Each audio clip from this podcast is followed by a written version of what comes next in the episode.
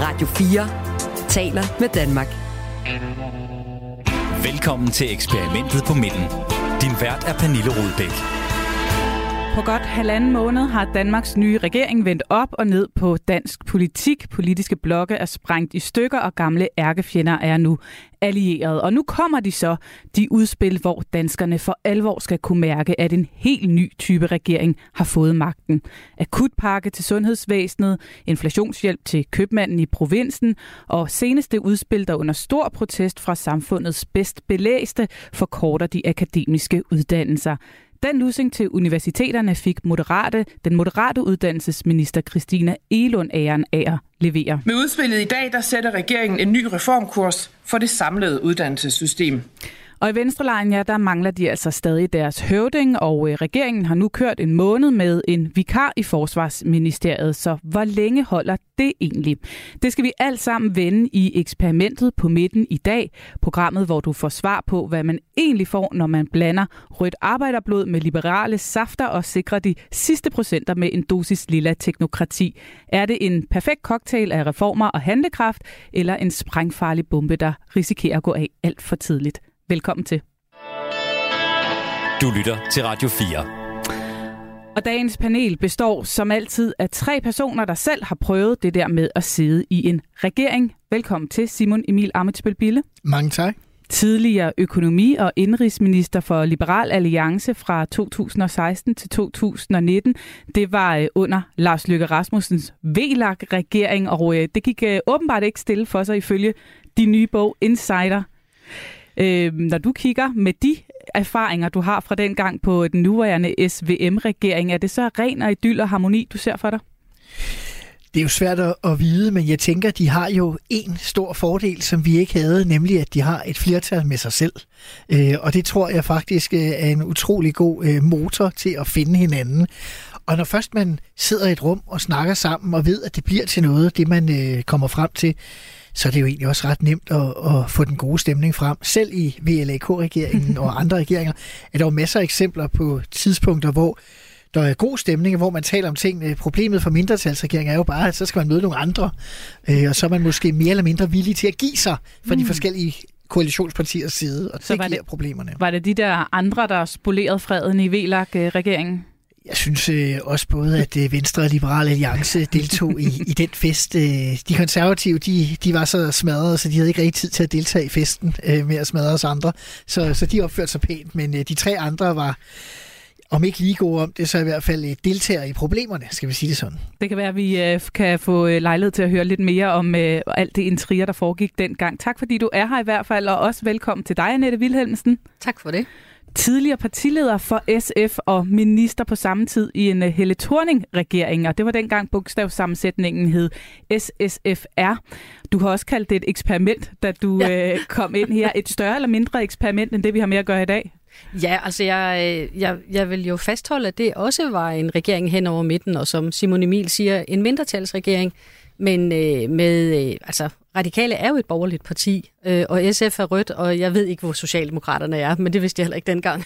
Dengang så, var det med korridoren, så der, der var, var mange, der ikke synes, det var så og, øh, og man havde jo tilsluttet sig en blå økonomisk politik, så, øh, så det var også et eksperiment, men jeg bidrager gerne med mine erfaringer. Og hvordan gik det så lige med det eksperiment der? Øh, det gik nogle gange godt. Men, øh, men som jeg egentlig sådan har, det har jeg faktisk reflekteret meget over, at øh, uanset om det er en regeringskonstellation, eller en arbejdsrelation, eller hvad, når man sidder på det øverste, hvis ikke tillid og generøsitet er nogle værdier, man går med, så, øh, så kan det ikke lade sig gøre. Øh, så, så på den lange bane gik det jo ikke. Men jeg synes, der var nogle ting, som, øh, som jeg i hvert fald øh, kigger tilbage på øh, og er ganske tilfreds med. Når du så ser på SVM eksperimentet i dag, har det så større sandsynlighed for at lykkes end SSFR eksperimentet, mener du? Ja, det tror jeg faktisk, det har. Øh, men de skal virkelig tage alvorligt, at de har lavet et arbejdsgrundlag. De har jo ikke lavet et politisk grundlag. Så de har et arbejdsgrundlag, og så skal de virkelig give hinanden plads. Øh, og også, øh, også møde, øh, møde hinanden øh, med den tillid, der skal til. Og så skal de passe på, at de ikke bliver for arrogante i deres beslutninger, fordi så mister de simpelthen opbakningen. Så jeg tror, alle går og venter på, nu må der komme noget handlekraft. Det har vi brug for. Øh, men det skal altid balancere i forhold til det bagland, der skal bakke op, også på den sidste dag. bagland. Det kommer vi i hvert fald også øh, tilbage til at tale om i løbet af i dag. Vi skal også lige byde velkommen til sidste paneldeltager i dag. Det er dig, Jakob Broen. Tak for det. Du er jo øh, tidligere særlig rådgiver for Lars Lykke Rasmussen, har været 100 år i Venstre mere eller mindre øh, som rådgiver der. Og så har du jo også siddet med ved de seneste regeringsforhandlingerne for Moderaterne. Tror du egentlig, at Lars Lykke er gladere for sine venner i Socialdemokratiet og Venstre, end hvad den var for Simone Milamitsbøl og alle de andre i VLAG-regeringen? Ja, det tror jeg. Det var meget overbevisende. ah, men, men, men perioden i 16 til 19, og Simon var inde på det før, det, det var ikke det var ikke meget velfungerende, og det har lykkes som, som regeringsleder jo en, et hovedansvar for. Men der er ikke nogen tvivl om, det kan man også se, hvis man læser Simon Emils øh, fine bog, som, som lige udkom for få uger siden. Der, der var, øh, det var en regering, som var født med problemer, og som ikke lykkedes med rigtigt at få håndteret dem undervejs. Så det var en, det var en svær periode. Vi øh, skal i løbet af den næste time sætte øh, lupen ned på de øjeblikker i den forgangne uge, hvor øh, en regering på midten uden yderfløje har givet allermest mening, og så også på præcis det modsatte, hvornår det har set aller værst ud for det her projekt. Hvis du sidder derude og lytter med og øh, får lyst til at byde ind, ja, så husk, at øh, sms'en som altid er åben. Det er den på 1424. Radio 4 taler med Danmark. Det er nu en måned siden, vi kunne tænde for TV2 og høre den her nyhed. Venstres formand og forsvarsminister Jakob Ellemann Jensen går på sygeårlov på ubestemt tid. Det skrev han her til aften i et opslag på Facebook. Ja, nu sidder Jakob Ellemann Jensen så hjemme i Birkerød og kan følge med i dansk politik på afstand. Og mens Ellemann måske trækker vejret, går lange ture og lufter sin Jack Russell Chewy i det sneklædte skovbund, ja, så fortsætter regeringen for fuld kraft. Det var i hvert fald det billede, statsminister Mette Frederiksen kunne tegne for et par uger siden, da hun var med i vores politiske magasin Mandat. Vi undværer ikke en forsvarsminister. Altså, vi har en fungerende forsvarsminister, som øh, løfter sin opgave 100 procent. Øh, en regering arbejder som et kollektiv. Og det er klart, at når der er en sygemelding, jamen så øh, løfter vi andre øh, nogle af de opgaver, der skal løftes. Så det kan man være fuldstændig, øh, det kan man være fuldstændig rolig ved. Men er regeringen så nu også bare en stor lykkelig familie, og hvor længe kan man holde til at køre med en reserve, der også har et andet ministerjob at passe, og så i et af de ministerier, der skulle køre en af regeringens største prestigeprojekter i hus, nemlig forsvarsforliget? Simon Emil Amitsbøl, i øh, følge Mette Frederiksen, så mangler regeringen slet ikke Jakob Ellemann Jensen som forsvarsminister. De kører bare videre. Er det også det, hun siger til sine ministre internt i regeringen?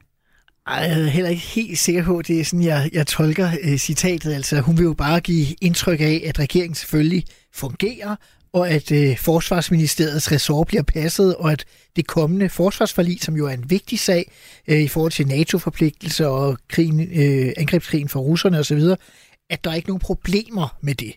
Men det er jo klart, at selvfølgelig betyder det noget, at øh, den ene af partilederne ikke er til stede i regeringen.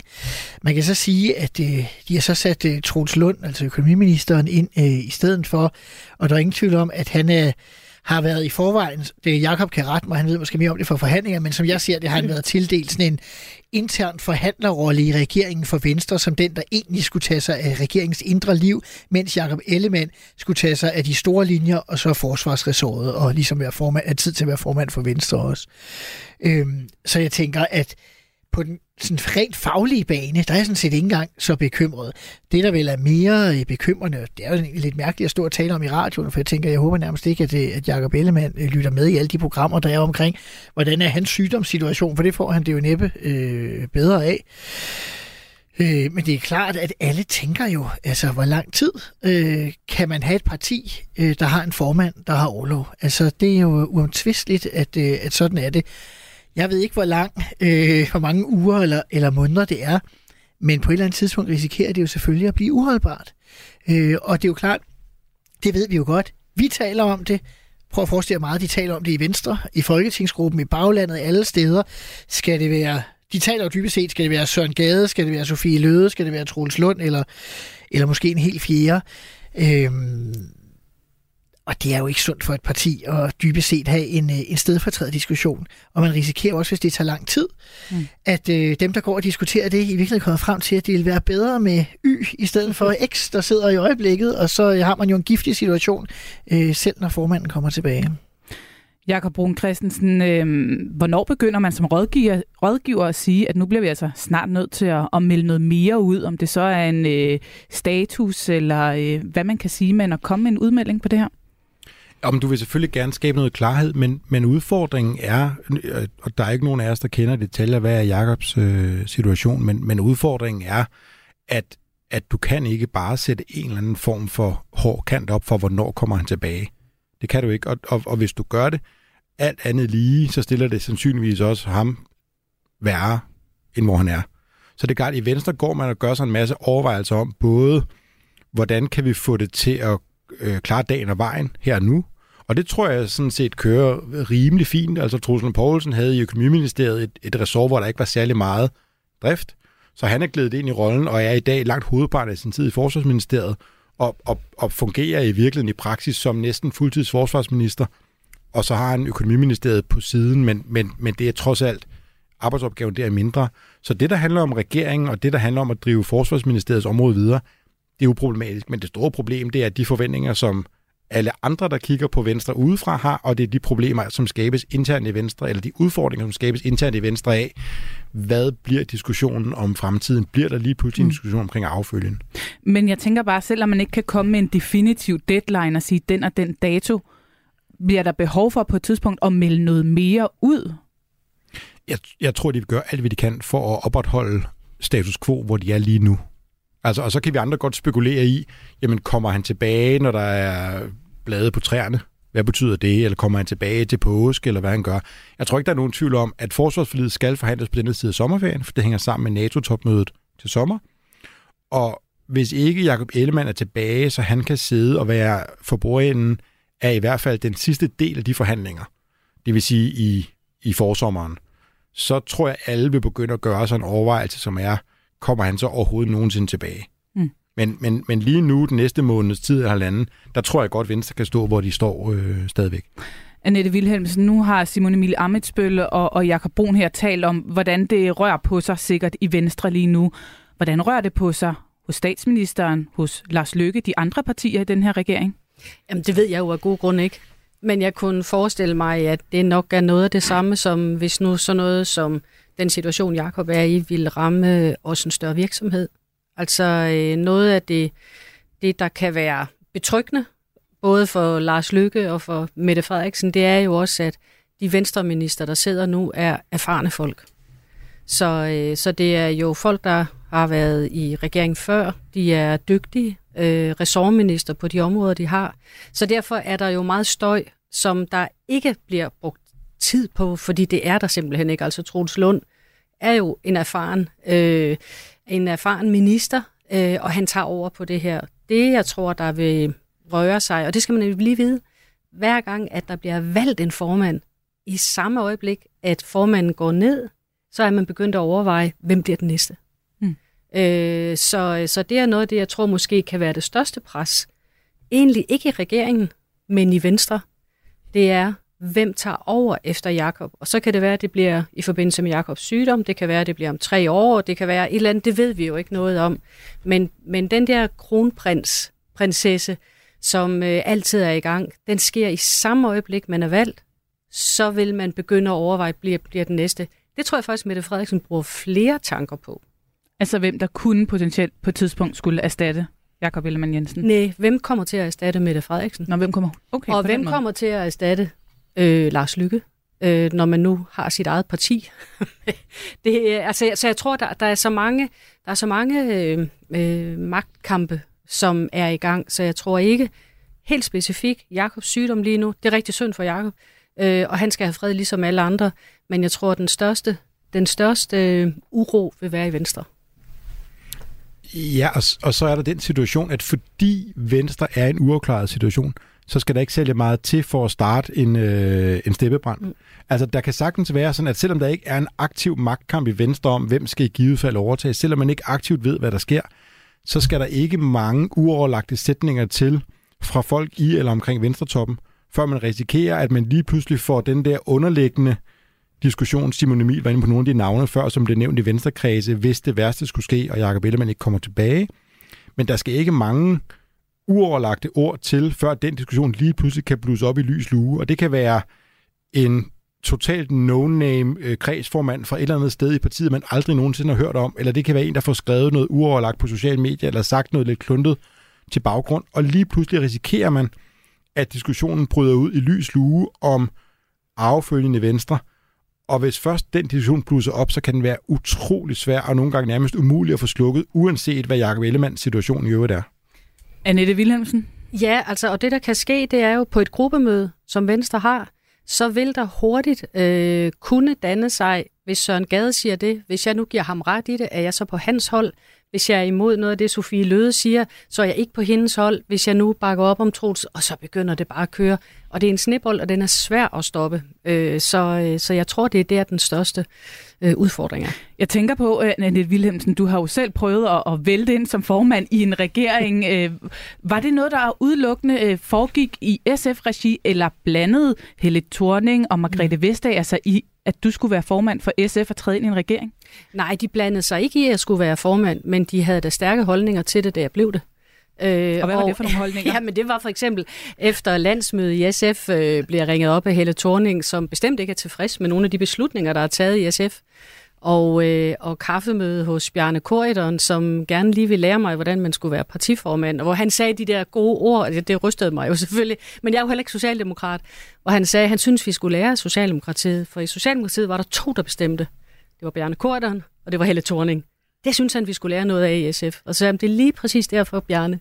Der er meget stor forskel på SF og på Socialdemokratiet. Men der havde de svært ved at... Øh, Helle Thorning havde meget svært, og Bjarne Korydon ved at forstå, at vi var ikke mini Socialdemokratiet, og det Altså, men I kender jo historien. Der var mm. også en hel del, der holdt af at være socialdemokrater, og det blev de så, og det synes jeg var godt.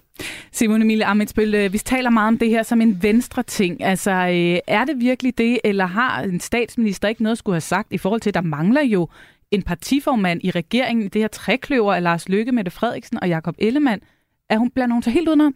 Det vil jeg gætte på. Altså, jeg synes, det var meget bemærkelsesværdigt, hvis jeg sådan tænker tilbage på min egen tid, at øh, hvis øh, Anders Samuelsen havde været ude i tårne, at vi så havde fået en henvendelse fra Lars Lykke eller Søren Pape om, at de lige synes, vi kunne ordne vores øh, ledelsessituation i partiet. Det tror jeg, vi havde taget øh, forholdsvis ilde op, for nu at sige det øh, mildt. Og tværtimod, hvis man nu skulle være lidt øh, kynisk, så øh, kan man jo sige, at når formanden ikke er der, så er der jo selvfølgelig en, øh, en vikar, der tager sig af det meste. Men han har måske ikke 100% så stærkt et mandat, uden jeg kender det, må Jacob gå ind i i forhold i Venstre en til en. Og det vil sige, måske det ligefrem lidt nemmere at være både Mette Frederiksen og Lars Løkke, øh, når partiformanden for Venstre ikke er der, fordi de har jo alligevel lige øh, den stjerne mere på skulderen, de måske lige kan mase øh, Troels Lund mere, end de ville kunne mase Jakob Ellemann. Så selvfølgelig vil de gerne have Jacob Ellemann tilbage. Det tror jeg ikke, der er nogen tvivl om. Det er også ham, der ligesom har ført Venstre derhen, hvor Venstre er i forhold til hele midterprojektet. Men i en kortere periode, hvor de lige øh, kan have en anden i stedet for. Det tror jeg nærmest, de ser som en fordel, hvis man nu endelig skulle være helt kynisk. Vi har fået en øh, uh, sms fra Inger. Hun skriver, det er meget ufa- ufint, at uh, vi konstant fremhæver Jakob Ellemanns Jensens fravær grundet sygdom som et kæmpe problem. Jeg er sikker på, at Ellemann hellere vil være på Christiansborg, end at gå derhjemme. Desuden klarer Truls Lund Poulsen jobbet som fungerende forsvarsminister ganske glimrende. Han er dygtig, troværdig og meget erfaren. Øh, Jakob Bro, man kunne jo næsten få tanken om det også har, nu siger Simon Emil Amitsbøl, været øh, lidt nemmere at være Lars Løkke Rasmussen, og Mette Frederiksen har det også været lidt nemmere at være venstre øh, minister, folketingsmedlem i de her dage, hvor at man ikke har en formand, der hele tiden skal måles op mod de andre. Nej, og, og den her sms er virkelig et meget godt eksempel på, hvad der kan ske. Fordi når der, når der bliver skrevet, nu, ved du, Inger skriver det jo i bedste mening, men når hun skriver, jamen Troels Lund gør det glimrende, øh, han er erfaren, han er kompetent, han gør det godt, han tager... Og, og i Berlingerne i weekend var der et portræt af, af Troels Lund, som havde den samme sådan øh, narrativ omkring Troels Lund. Og så noget bidrager jo til, uanset at det ikke er noget, man ønsker i Venstre at, at drive frem, så bidrager det jo til et billede af, hey, det går det i øvrigt meget godt med ham, der Troels Lund. Og, og, og folk vil uundværligt komme til at tænke, er der egentlig, hvad, hvad ville der egentlig ske, hvis nu Jacob Ellemann aldrig nogensinde kom tilbage, og kunne ham der Troels Lund så i virkelig måske bare køre butikken videre, som det er? Det var det, jeg var inde på før, men den der snibbold, mm. der kan begynde at rulle, eller steppebrænd, der kan begynde at brede sig, hvor, hvor grundlæggende er enig i den analyse, som vi fik på sms'en, at det går egentlig fornuftigt i Venstre lige nu. Jakob er savnet, men Troels Lund gør det godt. Men det alene betyder, at der er nogen, der kommer til at gøre sig en overvejelse om, jamen, måske er det her ikke nogen situation, som vil være et problem for Venstre. Måske kunne det godt bare blive den permanente situation. Og, og, så, og så har vi balladen. Så har vi balladen af Simon Emil Amitsbøl. Øhm, hvor stor en udfordring, helt kort her til sidst, er det for SVM, at øh, der er en sygemelding på øh, Ellemanns post? Jamen, det mener jeg ikke. Øh, jeg mener ikke, det har været det. Altså, øh, øh, den første måneds tid, vi har set, det synes jeg ikke, man har kunne se nogle eksempler på. Men det, det er klart, at som jeg startede med at sige, der er jo ligesom en tidsmæssig grænse, som man ikke kan definere særlig hårdt, men som findes på et eller andet tidspunkt. Og, øh, men jeg tror stadigvæk, som vel også øh, snakken øh, mest er gået på her, det er jo et større problem for V, end det er for SVM. Mm. Det er klart, hvis Venstre kommer ud i problemer på grund af det, hvis Altså nu går meningsmålene generelt nedad for regeringen, de kan gå op og ned og så videre, men hvis Venstre nu bliver ekstremt presset i meningsmålingerne, mens Jacob Ellemann er væk, så kan det jo blive et problem, fordi kan de så holde til regeringsprojektet, kan de holde til det uden Jakob Ellemann og så videre, så kan det blive et problem for regeringen. Men så længe at det er så vidt jeg kan øh, læse tallene med Socialdemokratiet, der er helt ude i tårne stemmemæssigt, så øh, ligger Venstre jo egentlig øh, godt i skyggen, eller i læ, eller hvad man skal sige, af, af Socialdemokratiets problemer, og så, så tror jeg sådan set, at, at det kan de godt klare, på set i et regeringsperspektiv. Venstreperspektivet, det kan være et andet. Det er på mange måder befrielsens øjeblik. Ja, vi er nået til et fast element her i programmet, som vi altså kalder for befrielsens øjeblik. Jeg har bedt jer alle sammen om at kigge godt efter og pege på det eller den, som i den forgangne uge for alvor har fået regeringsprojektet på midten til at gå op i en højere enhed. Om ikke andet så bare for et øjeblik. Annette Wilhelmsen, vil du ikke lægge for? Hvad har du fået øje på? Jamen altså, det er, øh, det er faktisk sådan et helt særligt øjeblik. Jeg var til efterskolernes årsmøde i lørdags på Nyborg Strand. Der sidder 1450 efterskolefolk, og ministeren Mathias Tasfaye skulle holde festtalen. Og som han sagde, hvis det her er en fest, så vil jeg nødt at se jeres møder. Men øh, han kom i hvert fald, og, og han, var, øh, han var meget veloplagt, han var meget reflekteret, og det gjorde han rigtig godt. Men der, hvor jeg simpelthen blev paf og glad, det var, at Mathias, som jeg jo stadigvæk ser som arbejderist, ud over en kant, han siger, nu skal man jo huske, at uddannelse og det at være på en efterskole ikke har et mål ud over det. Altså det der med altså arbejdsudbud, og nu skal man være en del af arbejdskraften og sådan noget. Så sagde han, at være på efterskole har også værdi i sig selv. Og det har jeg simpelthen sådan savnet, at en minister, uanset om det er for kultur, eller uddannelse, eller hvad det nu skal være, øh, at vi arbejder med, vil stille sig op og sige, at det vi beskæftiger os med, har en værdi i sig selv, og ikke kun som en arbejdskraft, ikke kun som et arbejdsudbud. Og tænk så, så stod Mathias, total arbejderist, foran efterskolen, og jeg ved ikke, altså jeg ved ikke, hvem der har visket ham det i øret, eller hvem der dig? har... Øh, nej, det var det ikke, men det, det ville jeg gerne have gjort. Men jeg synes, det var et befrielsens øjeblik for mig. Fordi For dig, så, ja. ja. Og så tænker jeg, det er sådan, at vi skal se på uddannelse, det er sådan, vi skal se på øh, civilsamfundet, på vores øh, fritidsliv og sådan noget, at øh, noget har en værdi i sig selv, og det er godt at være til stede i det. Og det sagde ministeren, og jeg blev dybt overrasket og glad. Og øh, når du var til stede, så er det jo, fordi du i dag er direktør for øh, uddannelsesinstitutionen Titgen i Odense, så det skulle ja. Måske lige øh, sige, så giver det helt meget mening. Vi skal snakke meget mere uddannelse lige om lidt, men først så skal jeg høre, Jakob Brun, hvad du har fået øje på som befrielsens øjeblik. Jamen, det er faktisk ret sjovt, at jeg får lov til at komme efter Annette, fordi, fordi, fordi, fordi min historie, den ligger lidt i... Var du der også Nej, til den der kedelige fest der? Jeg var Det var til, en fin fest. Jeg, jeg var til noget andet i sidste uge, og, og desværre er pointen fuldstændig modsatrettet. Fordi jeg var til, jeg var til et stort arrangement, øh, det var i Radiohuset her i, øh, i København, hvor, hvor statsministeren var inviteret til at sidde i en blød lænestol og tale med øh, Bjarne Korydon, som i den sammenhæng var børsens chefredaktør og i øvrigt vært ved et stort arrangement også med, med et internationalt konsulenthus. Så det var, øh, det var mænd i jakkesæt og Bjarne Korydon de store dagsordner. Og, og Mette Frederiksen fik et spørgsmål, hvor hun simpelthen slikkede sig munden som en kat, der havde fået fløde, som var, øh, jamen hele det her med, nu siger I med stor bededag, I skal arbejde noget, øh, noget, noget mere, men hele tidsånden går i retning af, vi skal have mere fri, vi skal have kortere fire dages uger, og, og, og det var som om, da man så Mette Frederiksen svare på det der spørgsmål, det, for hende var det, virkede det nærmest som sådan en slags befrielsesøjeblik, fordi hun var ude i altså arbejderisme for mm. fuld hammer. Det, var, det var med føn og klem at få sagt til alle, man kunne droppe alt om det der med at arbejde mindre. Vi skulle arbejde mere. Det var en illusion, det der med fire dages uger. Vi skulle bare arbejde, arbejde, arbejde. Og det var, det var, du ved, det var for det første enormt lojal over for hele regeringens raison d'être på en eller anden måde, det der med de store, svære beslutninger. Og, og det var helt tydeligt, at det der, det var noget, som hun var øh, programmeret til på ryggraden, at vi skulle virkelig mm. yde noget, og så var der øh, ret og pligt. Og det behøver sikkert være sjovt. Det behøver bestemt ikke være sjovt. Det var, ikke, det var ikke historien i det Nej. der, nej. Sådan kan man øh, have forskellige øh, oplevelser derude med regeringens arbejderisme. Så har vi også fået øh, introduceret det begreb. Simon Emil Amitsbøl, hvad har du fået øje på som befrielsens øjeblik? Jeg kunne godt se, at øh, jeg skulle have, skulle have taget et eksempel på, på et arrangement, jeg havde været til Nej, ikke sidste uge. Men det er sådan set Man må det, også jeg har bare gjort. fjernsyn. Og det eller- kan også være, at jeg har gjort det sådan lidt, at det er lidt øh, fortænkt, men det er måske sådan, jeg oplevede det oprindelige befrielsens øjeblik tilbage i, i 2019. Der tænker jeg, at man bliver befriet, men på den korte bane, så brænder det hele, og så kommer resultatet først senere, ligesom SVM-regeringen så først kom i 22.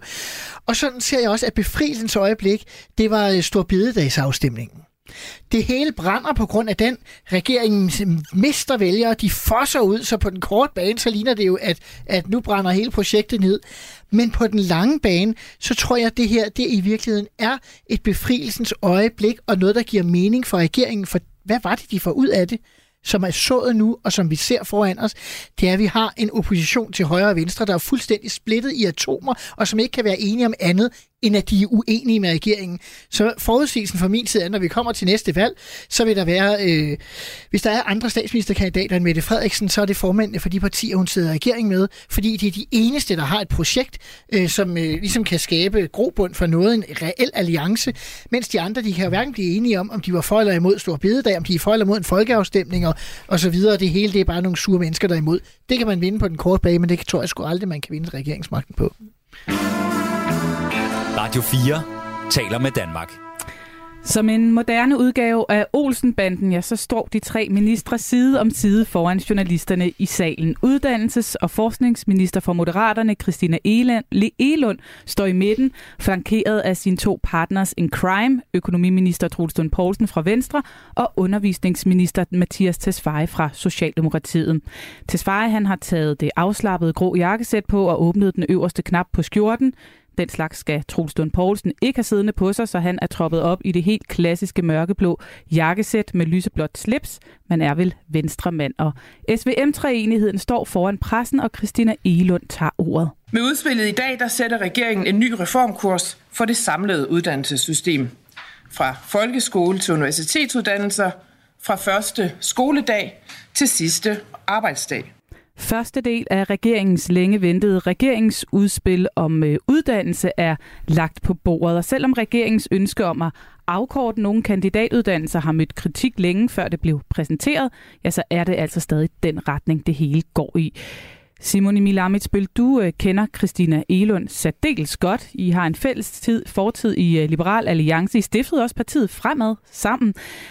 Rystede hun på hånden, mens hun fremlagde det her forslag, som hun jo ved vil antænde en stor del af universitetsverdenen? Nej, øh, sådan ser jeg det ikke. Øh, tværtimod, så ser jeg det på den måde, at øh, hun er jo ikke valgt til Folketinget. Hun er hyret ind til øh, af Lars Løkke Rasmussen, øh, som er partiformand i Moderaterne, til at øh, hun skal være minister for det her område med to øh, helt konkrete øh, reformer, der skal laves. En på SU og en øh, i forhold til det her med uddannelseslængden.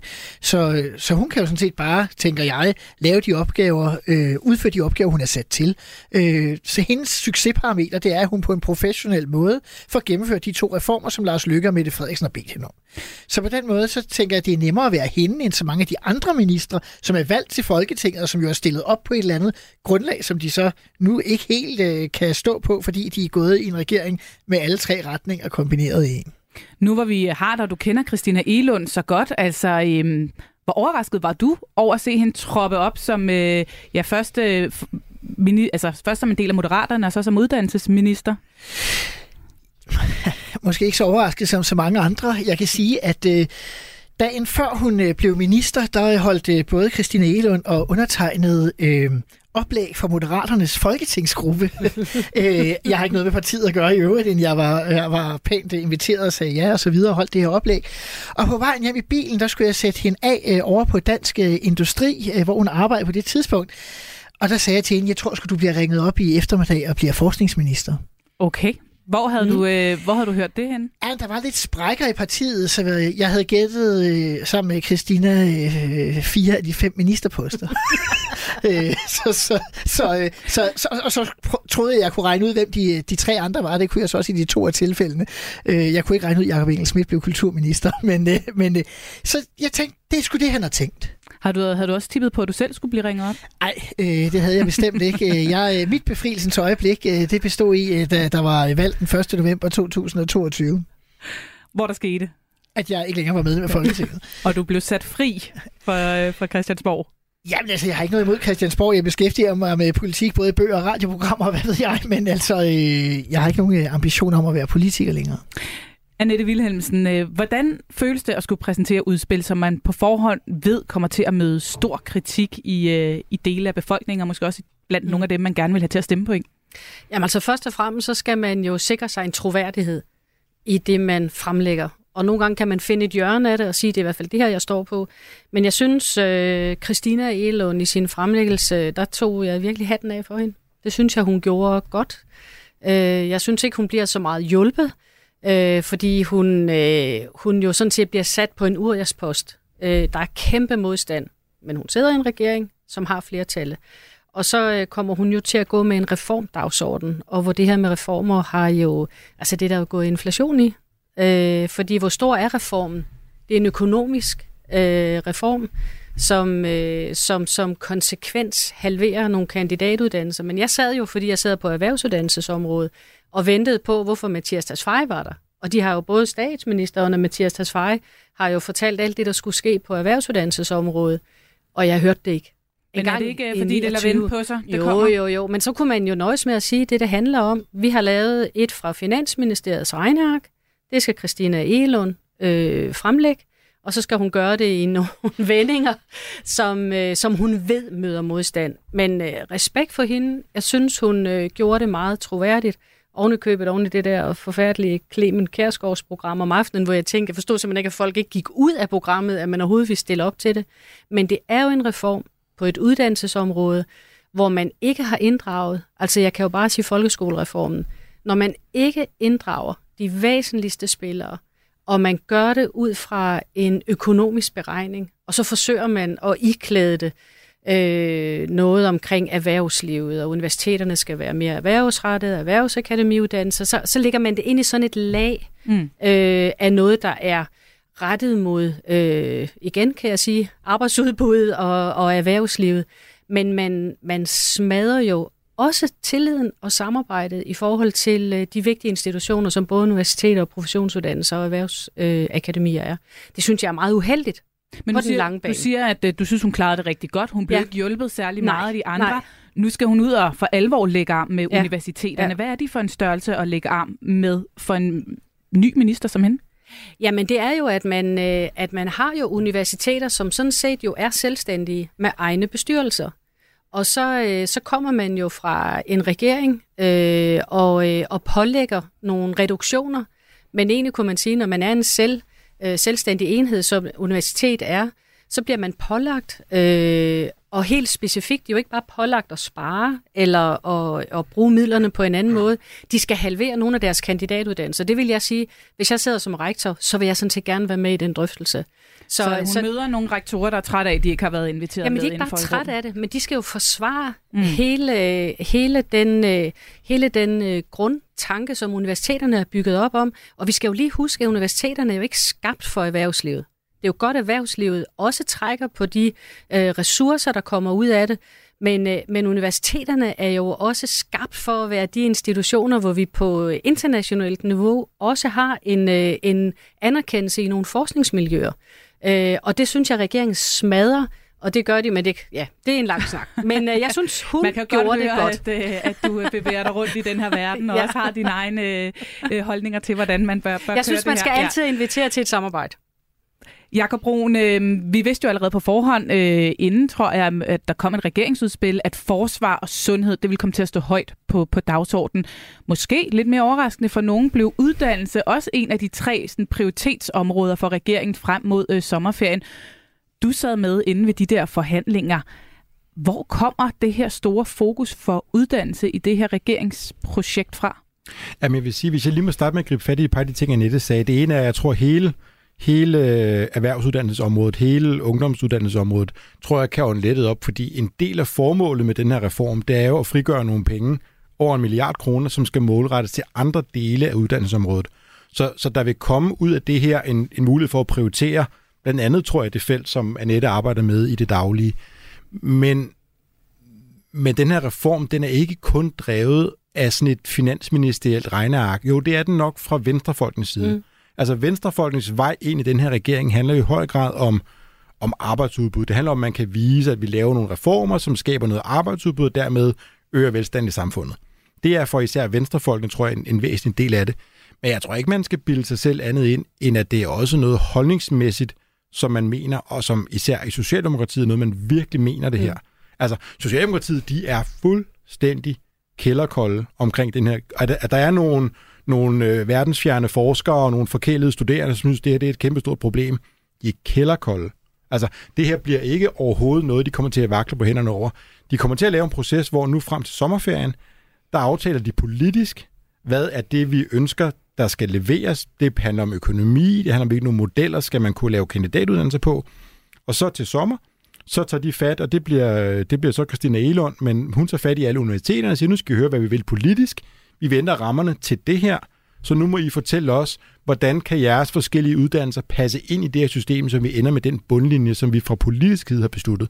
Så der bliver en inddragelse, men der bliver ikke sådan en, der bliver ikke sådan en fri leg om, hvor man kan diskutere hele præmissen for den her reform. Så hører jeg dig sige, at det her i høj grad er et projekt, som Socialdemokratiet har båret til bordet? Holdnings, der, det, det kommer fra det begge sider, og der er, fuldstændig, der er fuldstændig enighed i regeringen omkring det her, men vejen ind i det er forskellig. Fordi især Venstre, de går ind i det, fordi det skal frigøre nogle penge og skabe nogle reformer. Socialdemokratiet, holdningsmæssigt, ideologisk, det her det er fuldstændig alene med, hvad Mette Frederiksen synes, der skal ske med vores uddannelse. Mm. Det skal være øh, formålsorienteret. Der skal ikke være så meget dalleren rundt.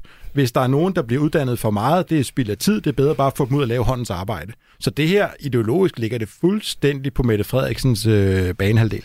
Simon Emil Amitsbøl? Jamen meget i forlængelse af det. Derfor tror jeg også, det er klogt for det første, at Moderaterne har fået posten, for det andet, at man har valgt sådan en som Christina Elund, fordi selvom at der er mange, der så er efter hende i de her dage, så er der også mange, der tænker, som Annette lige kan udtrykke for, hun taler på mange måder det sprog, som der bliver talt af mange i sektoren, så hun lyder ikke så, undskyld udtrykket, frygtelig, som hvis det var en socialdemokrat, der skulle stå og sige, at det hele var forfærdeligt, at I uddanner for meget, eller en venstremand, der skulle lyde som finansministerielt regneark. Hun taler til dem, i deres eget sprog. Det provokerer også nogle af dem, kan man jo se på de sociale medier, fordi hvordan får man så rigtig en diskussion ud af det, når man bare er et venligt menneske, der siger, at... Hun er sådan øh, lidt mere en af dem, mm, eller hvad? Jo, hun er i hvert fald... Øh, altså, hun har gået på Sorbonne, og hun er, øh, har, øh, hvad hedder, snakker om, øh, at det er vigtigt. Der er ikke noget klassekamp i det her. Der er ikke noget øh, øh, akademikerbashing i det her. Hun siger jo alt det, som de gerne vil kæmpe op imod, at det er hun så ikke interesseret i at gå ind i. Så på den måde er det jo meget sådan nogle gange er det jo svært at få et godt slagsmål, hvis du ikke har nogen at slås med. øh, og hun gennemfører det bare igen. Det der med, at hun ikke er valgt, men at hun er udpeget til at tage sig af opgaven, tror jeg gør en, øh, en kæmpe forskel. Det er jo ikke bare universitetsverdenen, som har været øh, kritiske og provokeret af det her. Der er også øh, flere i det socialdemokratiske bagland, nogle borgmestre, som har rørt på sig efter det her det blev fremlagt. Vi skal lige høre øh, Thomas Kastrup Larsen, som er borgmester i Aalborg. Hvis det er, at vi laver kortere uddannelser, så vil øh, kvaliteten jo selvfølgelig, at det produkt, altså de kandidater, der kommer ud, det vil jo blive dårligere end det sandat, vi har i dag, og det tror jeg ikke, vi har brug for. Altså, så på den måde, så bekymrer det mig ret meget, og jeg bekymrer mig også, hvis det er, at man så tror, at man ved at så sige, at man så laver et mere intensivt kandidatuddannelsesforløb, øh, hvor det er, at de unge så skal lære det samme øh, på, på et år, så da de har brugt to år på universitetet, så bekymrer jeg mig en hel del i forhold til, altså, om de kan holde til det. Og udover at han har været på Kristien, så har øh, overborgmesteren i København, Sofie Hestop Andersen, også været ude og kritisere forslaget. Hun skrev blandt andet på Twitter, regeringsforslag til uddannelsesreformen er synd for de unge, synd for erhvervslivet. Det er helt forkert at foreslå en halvering af op mod halvdelen af kandidatuddannelserne. Annette Wilhelmsen, øh, hvor meget generer det, når der ikke er opbakning fra det kommunale bagland til det, man øh, går ud og præsenterer? Det generer noget, men øh, jeg er fuldstændig enig i, at øh, det generer ikke Mette Frederiksen. Altså hun er simpelthen så stålsat på, at de har fundet den rigtige løsning. Så, øh, så det, øh, det, det har de altså andre metoder til at tage hånd om i Socialdemokratiet. Men det, det her er, er rigtig øh, svært i forhold til, synes jeg, for dem, der så skal få det igennem, det er jo, at, øh, at de universiteter, vi har, også professionsuddannelser, altså man risikerer jo at efterlade dem med sådan en intern kamp, for hvorfor tage en professionsuddannelse på fire år, hvis du alligevel kan tage en universitetsuddannelse på fire år, og så videre, og så videre. Det bliver så noget teknisk. Mm. Men, øh, men hvis, hvis meningen er, at man gerne vil have flere, tager en uddannelse, som man kan bruge til noget, så kunne man jo bare have lukket for de uddannelser, man synes, der, der producerer for meget. Det er jo sådan produktionsenheder, man også har på universiteterne. Så kunne man jo have lukket det ned, og så kunne man have sikret kvaliteten.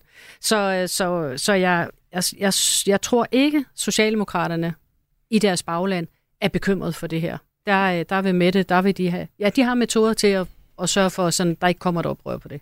Bliver man som rådgiver bekymret for et bagland, der rører på sig på den måde, Jacob Brun? Ikke på den her slags, og slet, ikke, når det er borgmester, som er repræsentant i de byer, hvor de store universiteter. Det er næsten for tykt. Altså, jeg sad lige og tjekkede, mens øh, Simon Emil talte før om, øh, om Aalborg-borgmesteren faktisk mm. også sidder i bestyrelsen i universitetet. Det gør han godt nok ikke deroppe, men, mm. men det er næsten for tykt. Du var ikke blevet overrasket? Nej, det var ikke. Det er næsten for tykt. Altså, og, og så skal man huske, at regeringen har jo også gjort noget for trods alt at skabe sig nogle venner. Altså det her udspil, det var der mange, der var reserveret over for os på forhånd. Rygterne løb det i forvejen.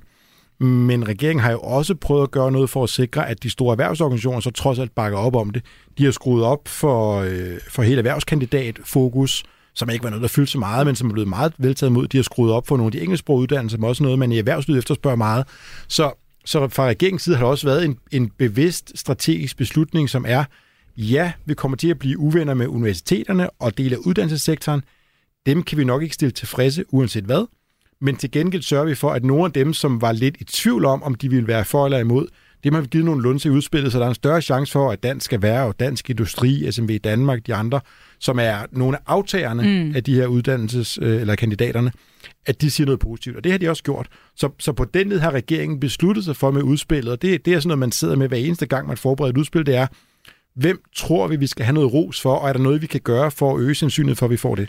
Simon Emil Amitsbøl, de har lige sat punktum i den her øh, bededagssag. Du beskrev det selv som øh, befrielsens øjeblik. Kan den her mhm. uddannelsesreform også blive et befrielsens øjeblik, eller er det et øh, stormvær, man er på vej ind af? Det kan være begge dele. Jeg ved heller ikke, om man kan få en evig øh, række af befrielsens øjeblikke. Til sidst er man i hvert fald meget frigjort, når sådan noget hedder frisat. Frisat, måske mere fra alt og alle. Øh, jeg tror, at bededag er en fordel i forhold til den her reform, fordi bededag har jo vist én ting, og det er selvfølgelig, at regeringen er parat til at bruge sit flertal. Og det vil sige, når de skal forhandle med de andre partier i Folketinget, så er signalet med bededag i baghånden, det her, det bliver til noget, det er jo noget, man kan tage i gang allerede i den her valgperiode, fordi det i modsætning til SU ikke er forlisbundet. Så der vil være nogle andre partier, der vil have en interesse i, og de har i hvert fald nogle overvejelser, der hedder, skal vi gå med og få indflydelse på det, der bliver gennemført, og som starter allerede inden valget? Øh, eller øh, skal vi stå øh, udenfor? Og det vil sige, den indflydelse må man jo have, måske ikke hvis man er, er, er enhedslisten, øh, men måske hvis man er SF, det ved jeg ikke, mm. eller hvis man er øh, konservativ, liberal alliance øh, osv., selv de radikale, altså der går mange rygter, det kan være, at Jacob ved mere om det, men det vil jeg nok ikke afsløre, øh, at man tilbød de radikale at sætte grænsen til 35 procent af uddannelserne og skulle få i stedet for 50. Og hvis det er rigtigt, så ligger der jo allerede sådan et øh, forhandlingsrum, hvor at øh, partier, for eksempel som SF eller radikale, der gerne vil være uddannelsespartier, kan komme og sige, om vi gjorde det bedre, så skal I selvfølgelig overveje, hvad der flest stemmer i. Og så bare lige en krølle på det, som Jacob også var inde på med Aalborg og Københavnerborgmesteren. Jeg tror, at Mette Frederiksen hun sidder og tænker, nå ja, de skal da selvfølgelig sørge for, at, øh, at enhedslisten og eventuelt SF ikke får for mange vælgere til næste kommunalvalg, og vi vil gerne have socialdemokratiske borgmestre i de store byer, så de skal da endelig sige det, de nu skal sige for at sikre Socialdemokratiet et godt øh, valg til næste kommunalvalg. Det er jo en bastardregering. Ja, når man øh, blander to eller tre ting, der ikke umiddelbart passer sammen, så kan det jo altså også øh, resultere i noget mærkeligt, et misfoster eller en bastard, som Pelle Dragsted synes, at den her regering er. Og øh, det er det punkt, vi er nået til nu. Jeg har nemlig også bedt jer om hver især at pege på en ting eller en udtalelse, en begivenhed, en person eller noget helt fjerde, hvor at det, det her SVM-projekt er faldet knap så heldigt ud for regeringen de seneste uges tid. Altså ugens politiske bastard. Og øh, Simon Emil Amitsbøl, vil du ikke have lov at lægge for, hvad du fået øje på?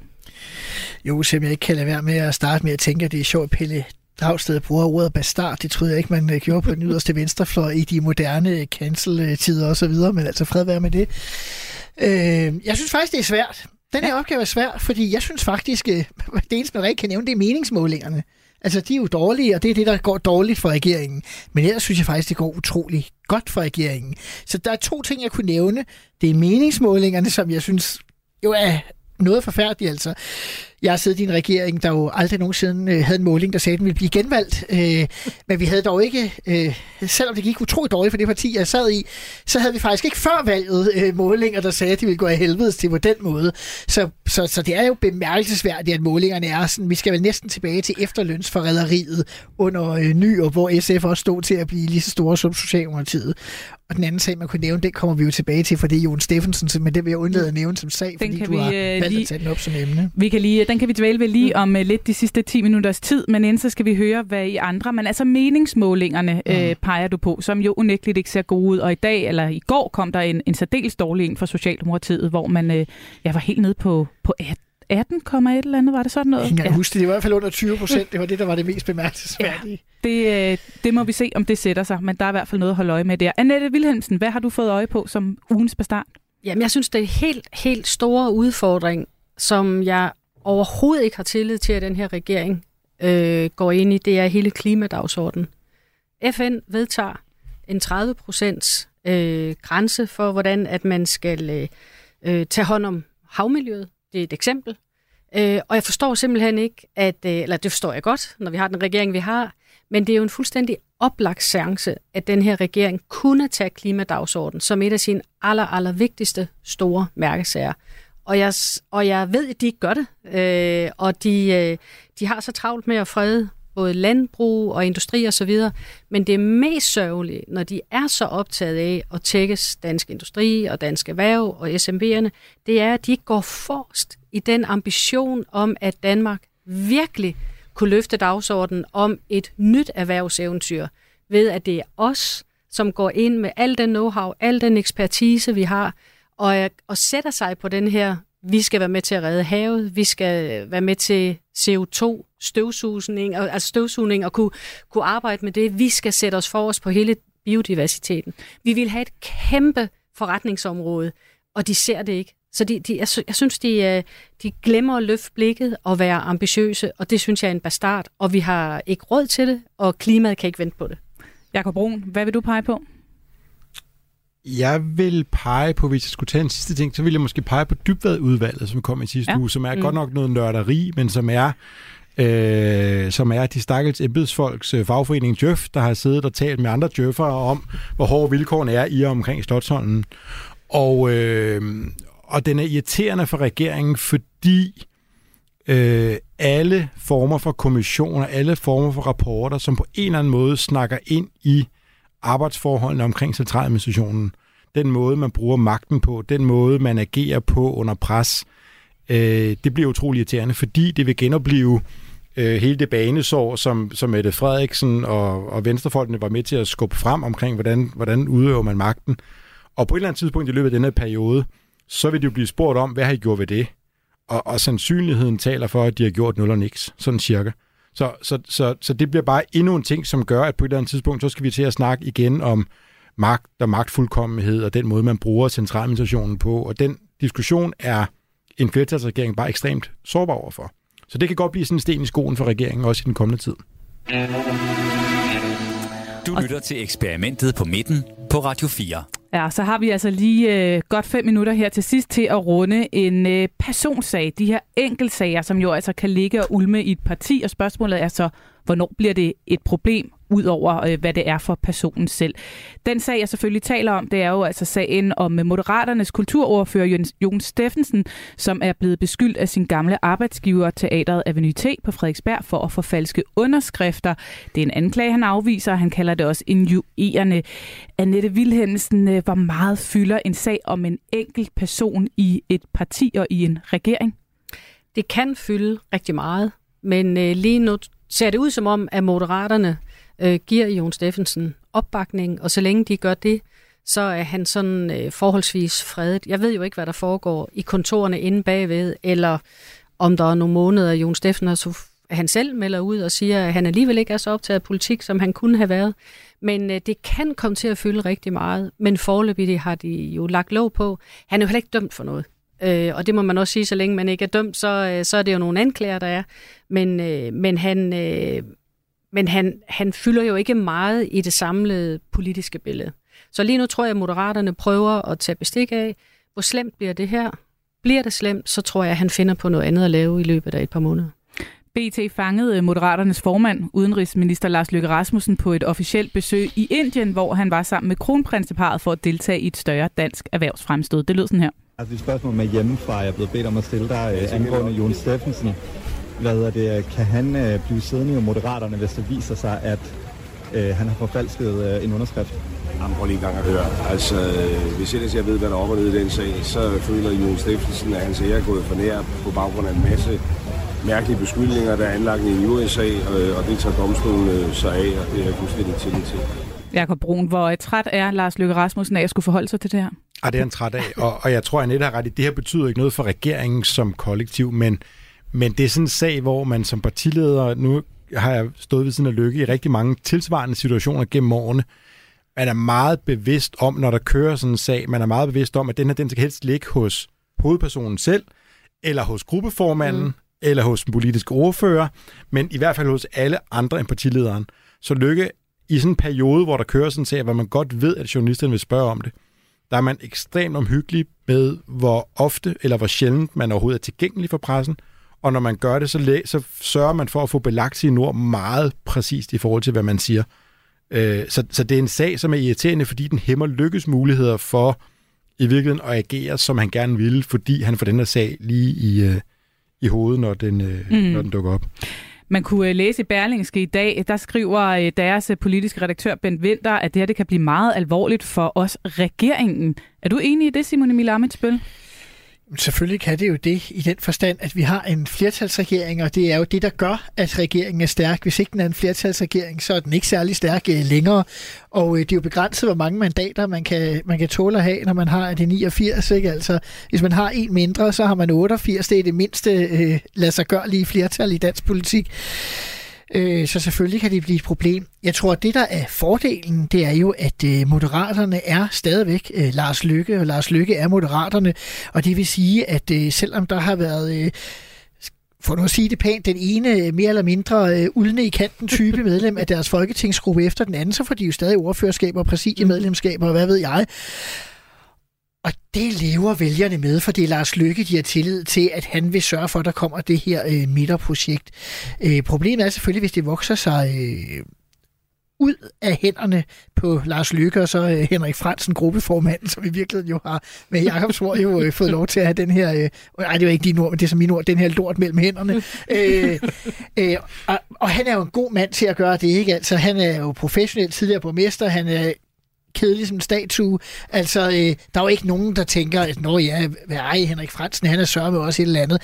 Det er fint, han kan bare stå med alle lorteserierne. Han taler helt sort. Han er den nye Peter Skå på Christiansborg, ikke? Altså, han kan sige hvad som helst, der er ingen, der tænker over det. Men som Simon Emil øh, nævner, øh, Jakob Brun, du står og griner, øh, så er øh, Jon Steffen jo altså ikke den eneste, der har været sådan nogle små personsager med. Der var Christian Klarskov, som ikke var helt den iværksætter, som han havde udgivet sig for at være, viste sig øh, i dag, blev det faktisk afgjort i retten en sag mod øh, Tobias Grotkær Enstrøm. Der har været nogle klagesager øh, om ham i hans virke som advokat, om han skal udbetale en godtgørelse til øh, en medarbejder på 400.000 kroner for en uretmæssig fyring hvor mange, og så har der været noget med nogle øh, sexistiske udtaler fra Jeppe Sø og, og alt muligt andet. Hvor mange af de her, sådan, hvor man samler til bunke, kan man leve med? Og lige nu kan man godt leve med det, fordi det er øh, bipersoner i partiets historie. Mm. Det er Lars Lykke, der tegner det hele.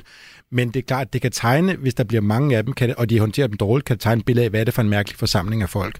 Og derfor er man i Moderaten enormt bevidste om at håndtere det professionelt og sørge for, hvis man kan, at få folk øh, sorteret fra. Men, men hvis du skal bygge et nyt parti, have nye kandidater på listen, som de har skulle, så er det bare svært at være sikker på, at det er nogen, man, man kender, og nogen, man har mm. tillid til, nogen, som, er, som alle sammen egentlig burde have været valgt til Folketinget. Og der er nok Du Au. lytter til Radio 4. Undskyld, jeg lige fik afbrudt dig der. Det er fordi sekunderne tigger, Jakob Broen, og vi skal altså lige have gjort regnskab her til sidst. Det er nemlig sådan, at uh, vi slutter med lige at smide en rød, blå eller lilla bold i den her pulje i forhold til, hvem får mest muligt ud af regeringssamarbejdet lige nu. Ultra hurtigt, Jakob. Hvad, hvad for en farve? Ah, lige nu er det vel Socialdemokratiet. En rød? Og hvad siger du? Ja, jeg tror også, det er Socialdemokratiet lige nu. Ja, Simon Emil? Jamen, jeg smider sgu en blå bold, øh, ja. fordi jeg tænker, at øh, Socialdemokratiets meningsmåling er så elendig, så de kan sgu ikke få en bold for det.